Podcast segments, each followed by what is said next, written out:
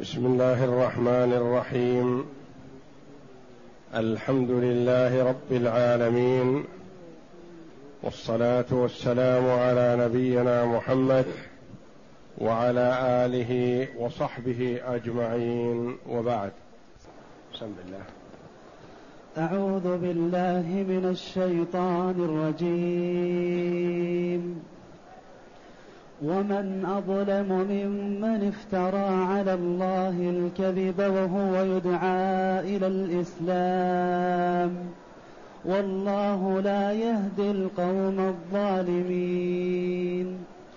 يريدون ليطفئوا نور الله بأفواههم، والله متم نوره ولو كره الكافرون.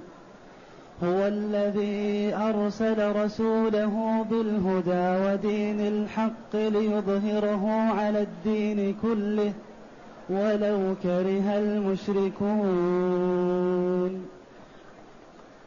هذه الآيات الكريمة من سورة الصف جاءت بعد قوله جل وعلا: وإذ قال عيسى ابن مريم يا بني إسرائيل إني رسول الله إليكم مصدقا مصدقا لما بين يدي من التوراة ومبشرا برسول يأتي من بعد اسمه أحمد، فلما جاءهم بالبينات قالوا هذا سحر مبين.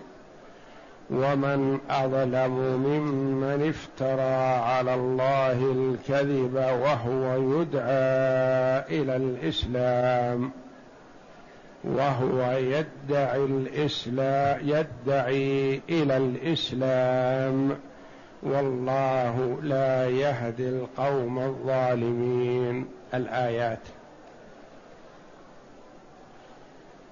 يقول الله جل وعلا: ومن أظلم ممن افترى على الله الكذب، أي لا أحد أظلم من هذا،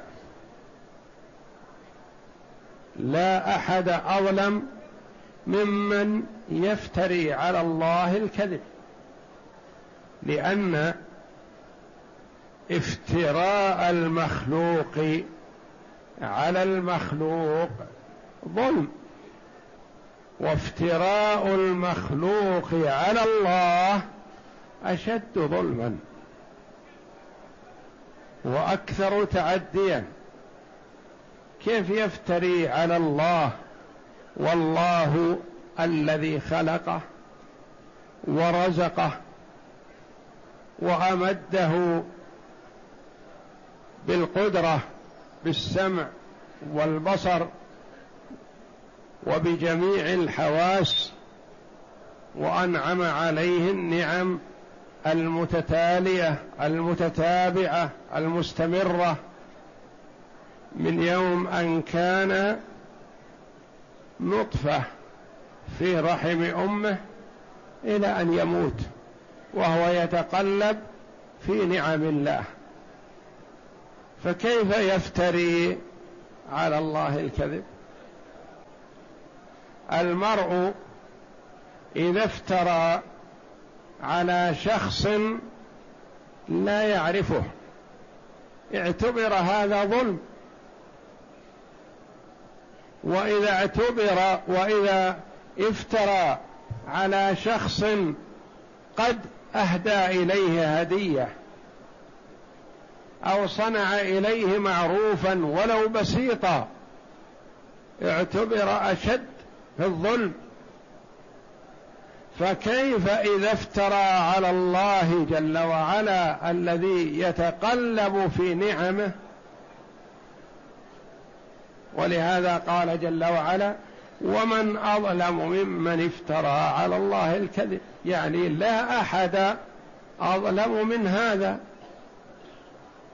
لأنه زعم لله شريكا في ملكه، والله هو المنعم المتفضل المتفرد بالألوهية، فهو ادعى ظلما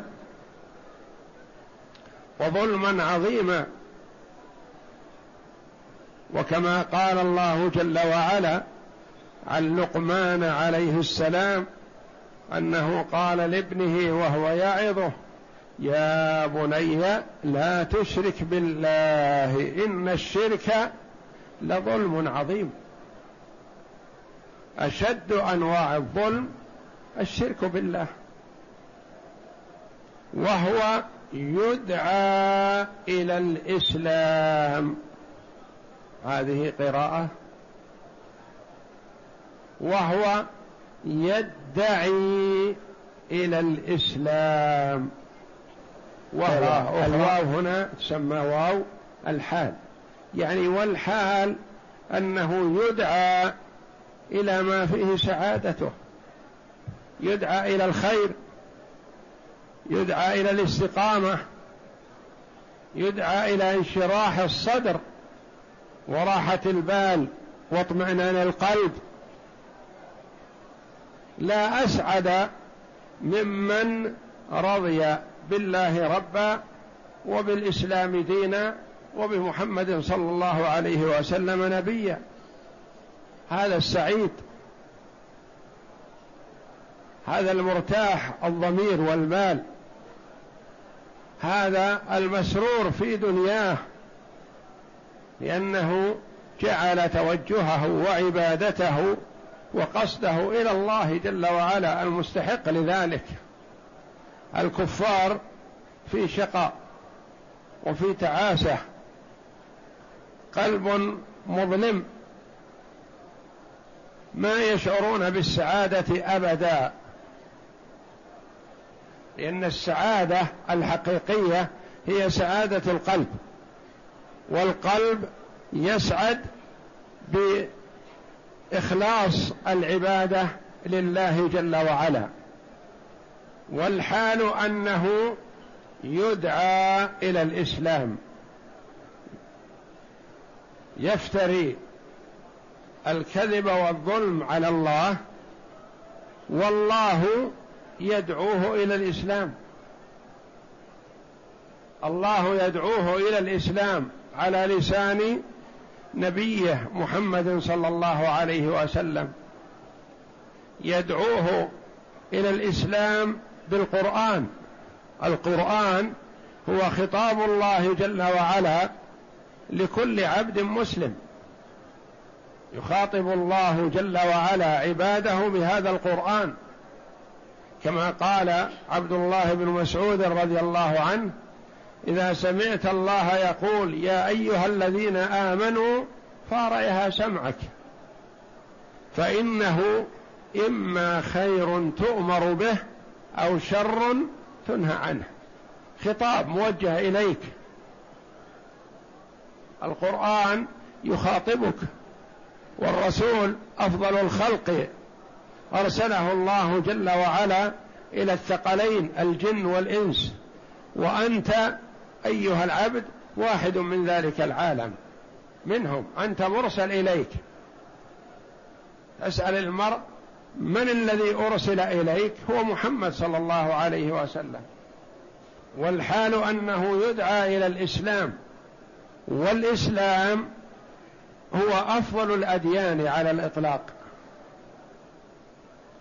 وهو الاستسلام لله بالتوحيد والانقياد له بالطاعة والخلوص من الشرك.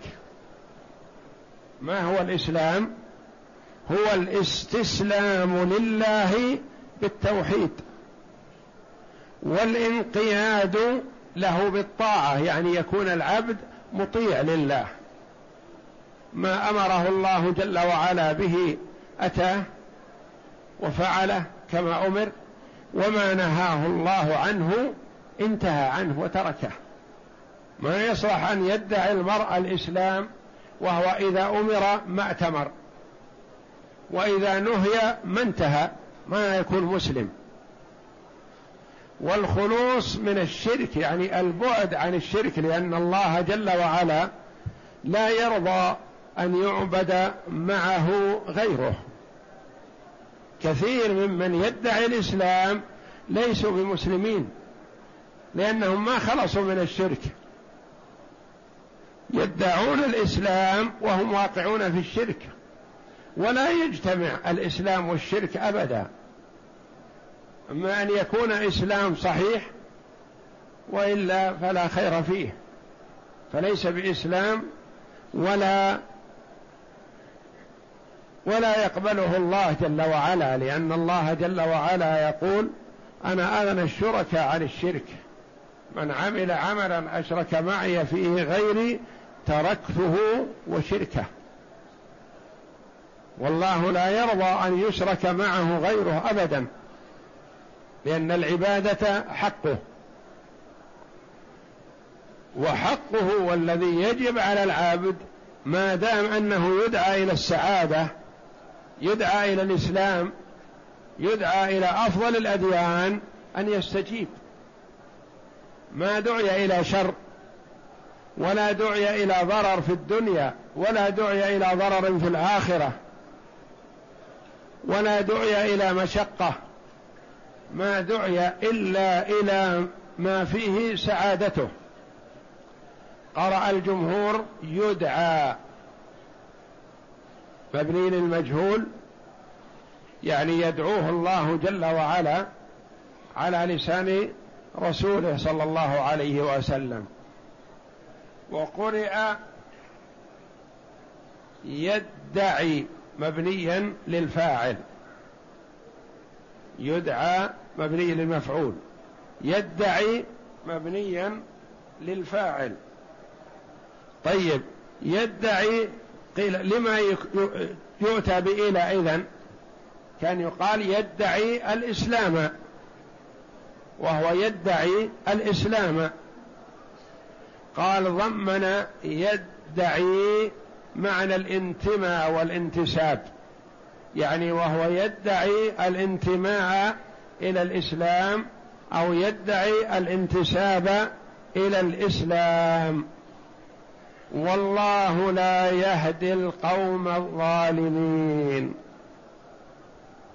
هؤلاء ظلمة، الذين عبدوا مع الله غيره ظلمة، ظلموا أنفسهم، لأن الواجب عليهم أن يسعوا إلى ما فيه صلاح أنفسهم، وإلى ما فيه نجاة أنفسهم، وإلى ما فيه تخليص أنفسهم من العذاب، فهم أوقعوا أنفسهم في الشرك فاستحقوا العذاب فظلموا أنفسهم. فالمرء نفسه ليست ملكا له، كما أنه لا يجوز له أن يزهق نفسه، أن يقتل نفسه، كذلك لا يجوز له أن يفصل عضوا من أعضائه بغير مبرر، لا يجوز له. فكذلك لا يجوز له أن يظلم نفسه، لا يجوز له أن يظلم نفسه، بل عليه الواجب عليه أن يخلص نفسه. والله لا يهدي القوم الظالمين، لا يوفقهم للصواب، لأنهم ظلموا أنفسهم وصرفوا حق الله الذي هو التوحيد لغير الله. حق الله التوحيد والعبادة والتوجه والتوكل والخوف والرجاء وجميع أنواع العبادة هي حق الله، صرفوها لغيره، فالله لا يهديهم ولا يوفقهم للصواب. والهداية نوعان: هداية بمعنى الدلالة والإرشاد، وهداية بمعنى التوفيق والإلهام. وهنا بمعنى التوفيق والإلهام، أي لا يوفق ولا يلهم الظالمين الصواب لأنهم حادوا عنه. والجملة مقررة لما قبلها، يعني مؤكدة لما قبلها، لأن الله قال: ومن أظلم ممن افترى على الله الكذب وهو يدعى إلى الإسلام. هذا معنى.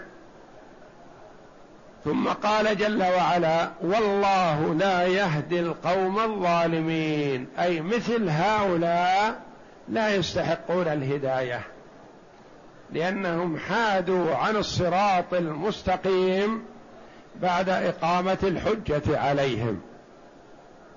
أقيمت الحجة عليهم فلم يقبلوا، لأن بعض الناس يعارض في أمر من الأمور، فإذا دلل عليه وبين له الدليل قبله، قال: أنا قصدي الحق، قبل أن يتضح لي الحق ما أقبله، لكن لما اتضح لي قبلته. آخر ما قبل الحق، وضح له وبين ودلل عليه وجعل بين عينيه كالشمس واضح جلي، فرفضه. والله لا يهدي القوم الظالمين الذين ظلموا أنفسهم بصرف حق الله إلى غيره. يقول تعالى: ومن أظلم ممن افترى على الله الكذب وهو يدعى إلى الإسلام، أي لا أحد أظلم ممن يفتري الكذب على الله ويجعل له أندادا وشركاء وهو يدعي وهو يدعي إلى التوحيد يدعى وهو يدعى إلى التوحيد والإخلاص. ولهذا قال الله تعالى: والله لا يهدي القوم الظالمين. ثم قال تعالى: يريدون ليطفئوا نور الله بأفواههم. هؤلاء اتضح لهم النور وانجلى وبان على لسان محمد صلى الله عليه وسلم وبالقرآن الذي تحداهم وعجزوا أن يأتوا بمثله، عجزوا أن يأتوا بعشر سور من مثله، عجزوا أن يأتوا بسورة واحدة من مثله، لأنه كلام الله وكلام الخلق مهما أوتوا من الفصاحة والبلاغة ما يستطيعون أن يأتوا بمثل كلام الله. قل لئن اجتمعت الإنس والجن على أن يأتوا بمثل هذا القرآن لا يأتون بمثله ولو كان بعضهم لبعض ظهيرا، عوين. لو تعاونوا، كل واحد يأتي بكلمة، كل واحد يأتي بجملة، كل واحد يأتي بجملة أحسن من جملة الآخر، وهكذا ما استطاعوا أن يأتوا بمثل القرآن، لأن القرآن كلام الله. يريدون ليطفئوا نور الله، سماه نور لأنه أبلج واضح، وقال ليطفئوه. الإطفاء عادة للنار، والنار تكون بينة واضحة، فيراد إطفاؤها وإخمادها، فشبه الله جل وعلا القرآن والإسلام ومحمدا صلى الله عليه وسلم بالشيء الواضح البين الجلي الذي لا شك فيه، وشبه حالهم بمن يريد أن يطفئ الشيء البين الواضح بفيه، بالنفخ بفيه، مثل من يريد إطفاء الشمس، يطفئ الشمس بنفخه بفيه. هذا تهكم بهم، لأن ليس هذا مقابل هذا أو مناسب له. نور الله جلي واضح قوي، فهم يريدون أن يطفئوه بما يخرج من الهواء من أفواههم. وقال عنه بأفواههم لأنه يخرج الهواء لإطفاء مثل السراج ونحوه، وقال بأفواههم لأن الكلام الذي يخرج منهم لرد القرآن يخرج من الفم بالكلام القبيح الذي يخرج منهم يريدون به رد القرآن، يريدون ليطفئوا نور الله بأفواههم. قيل اللام ليطفئوا مزيدة للتوكيد، والمعنى يريدون يطفئوا، يريدون يطفئوا إطفاء، يريدون ليطفئوا. أو اللام هنا بمعنى أن المصدرية، يريدون أن يطفئوا نور الله بأفواههم. والمراد بنور الله هنا القرآن، أي يريدون إبطاله وتكذيبه بالقول الذي يخرج من أفواههم، قاله ابن زيد. أو المراد الإسلام، قاله السدي. أو محمد صلى الله عليه وسلم، يريدون هلاكه بالأراجيف، قاله الضحاك. أو الحجج والدلائل، قاله ابن بحر.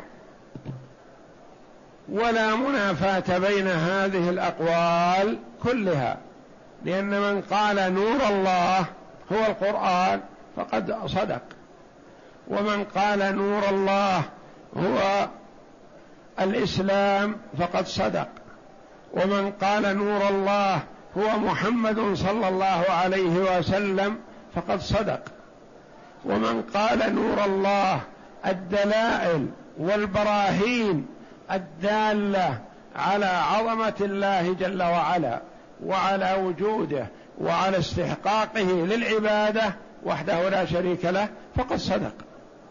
بأفواههم، يريدون ليطفئوا نور الله بأفواههم، يعني ما يصدر من أفواههم من الكذب والافتراء، أو بأفواههم ما يصدر من أفواههم من النفخ.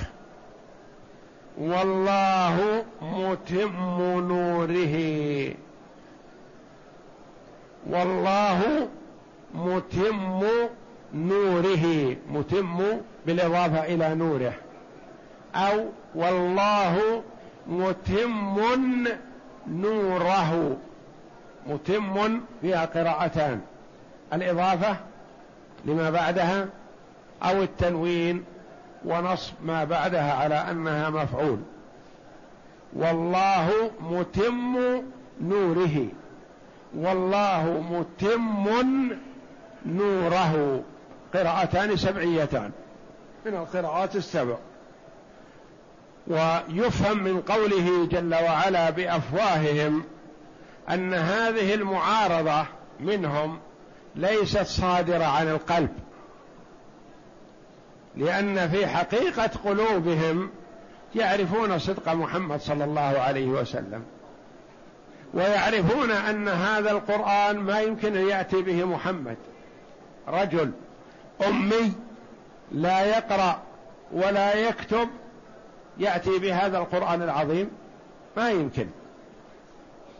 لو كان أفصح الخلق، لو كان أجودهم إلقاء وكتابة وشعر وبلاغة ما استطاع أن يأتي مثل هذا القرآن أبدا.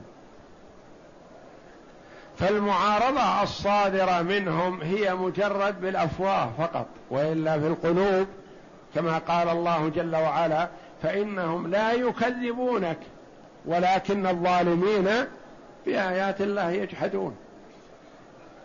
هو إنكارهم مكابرة، وإلا في حقيقة نفوسهم يعرفون أن محمد صادق، ما كان له اسم عندهم إلا الصادق الأمين. يوم كان شاب وصغير، فكيف بعدما تجاوز وبلغ أربعين سنة يكذب؟ لو كان يكذب قبل هذا، المرء إذا وصل إلى هذا السن ترك الكذب، عقل ورشد. فما كان يسمى عندهم إلا الصادق الأمين عليه الصلاة والسلام.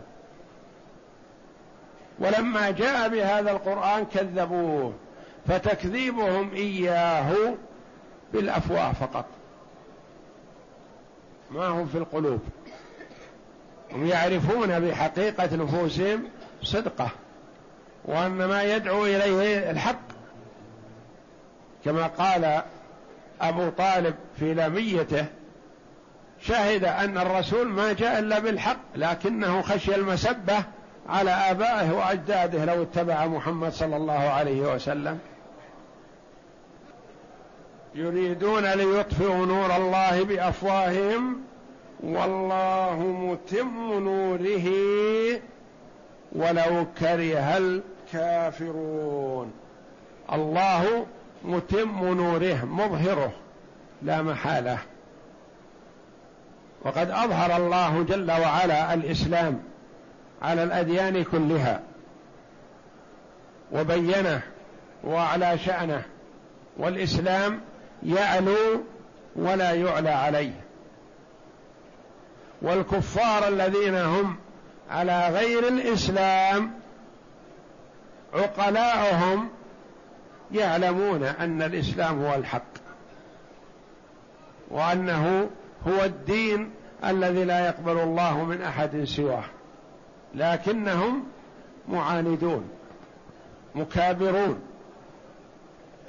والله متم نوره بالآفاق في كل مكان، وقد أظهره الله جل وعلا وأعلى شانه وبينه. ولو كره الكافرون ذلك، فالله متمه ومظهره. جواب لو: ولو كره الكافرون فإنه كائن ومظهر لا محالة. يريدون ليطفئوا نور الله بأفواههم، أي يحاولون أن يردوا الحق بالباطل.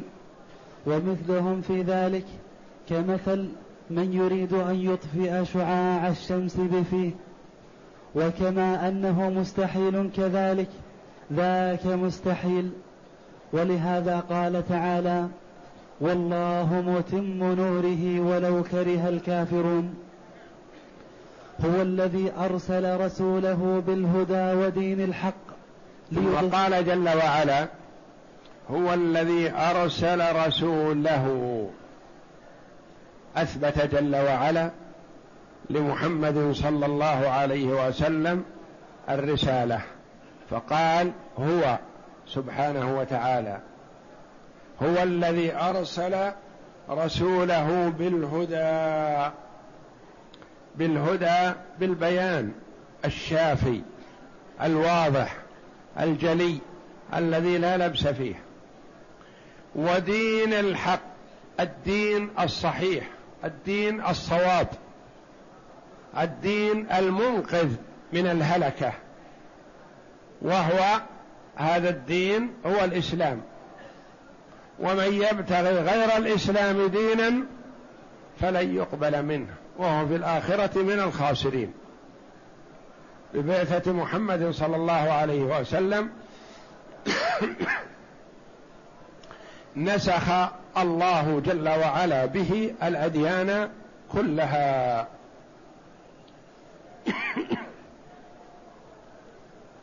ليظهره على كلها ليظهره على الدين كله، يعني على جميع الأديان.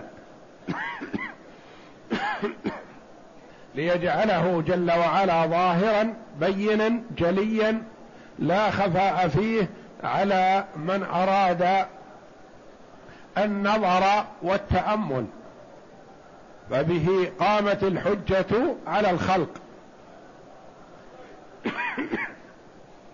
ولو كره المشركون، نوع جل وعلا بالآيتين في ختم الآيتين، قال في الآية الأولى: ولو كره الكافرون، وقال تعالى في الآية الثانية: ولو كره المشركون. والكفر والشرك صفتان ذميمتان من كان كافرا فهو مشرك، ومن كان مشرك فهو كافر، لأن الكفر الجحود، والشرك عبادة غير الله مع الله، فالمشرك جحد حق الله جل وعلا فهو كافر، والكافر الجاحد عبد مع الله غيره، حتى لو لم يعبد أحد فهو عبد هواه، أطاع هواه في معصية الله، فهو عبد غير الله. فالكفر يصدق على الشرك، والشرك يصدق على الكفر، لأن كل كافر مشرك وكل مشرك كافر. والله متم نوره ولو كره الكافرون، هو الذي أرسل رسوله بالهدى ودين الحق ليظهره على الدين كله ولو كره المشركون. وقد تقدم الكلام على هاتين الآيتين في سورة براءة بما فيه الكفاية، حينما وردت في سورة براءة تكلم عنها ابن كثير رحمه الله تعالى. والله أعلم، وصلى الله وسلم وبارك على عبده ورسوله نبينا محمد وعلى آله وصحبه أجمعين.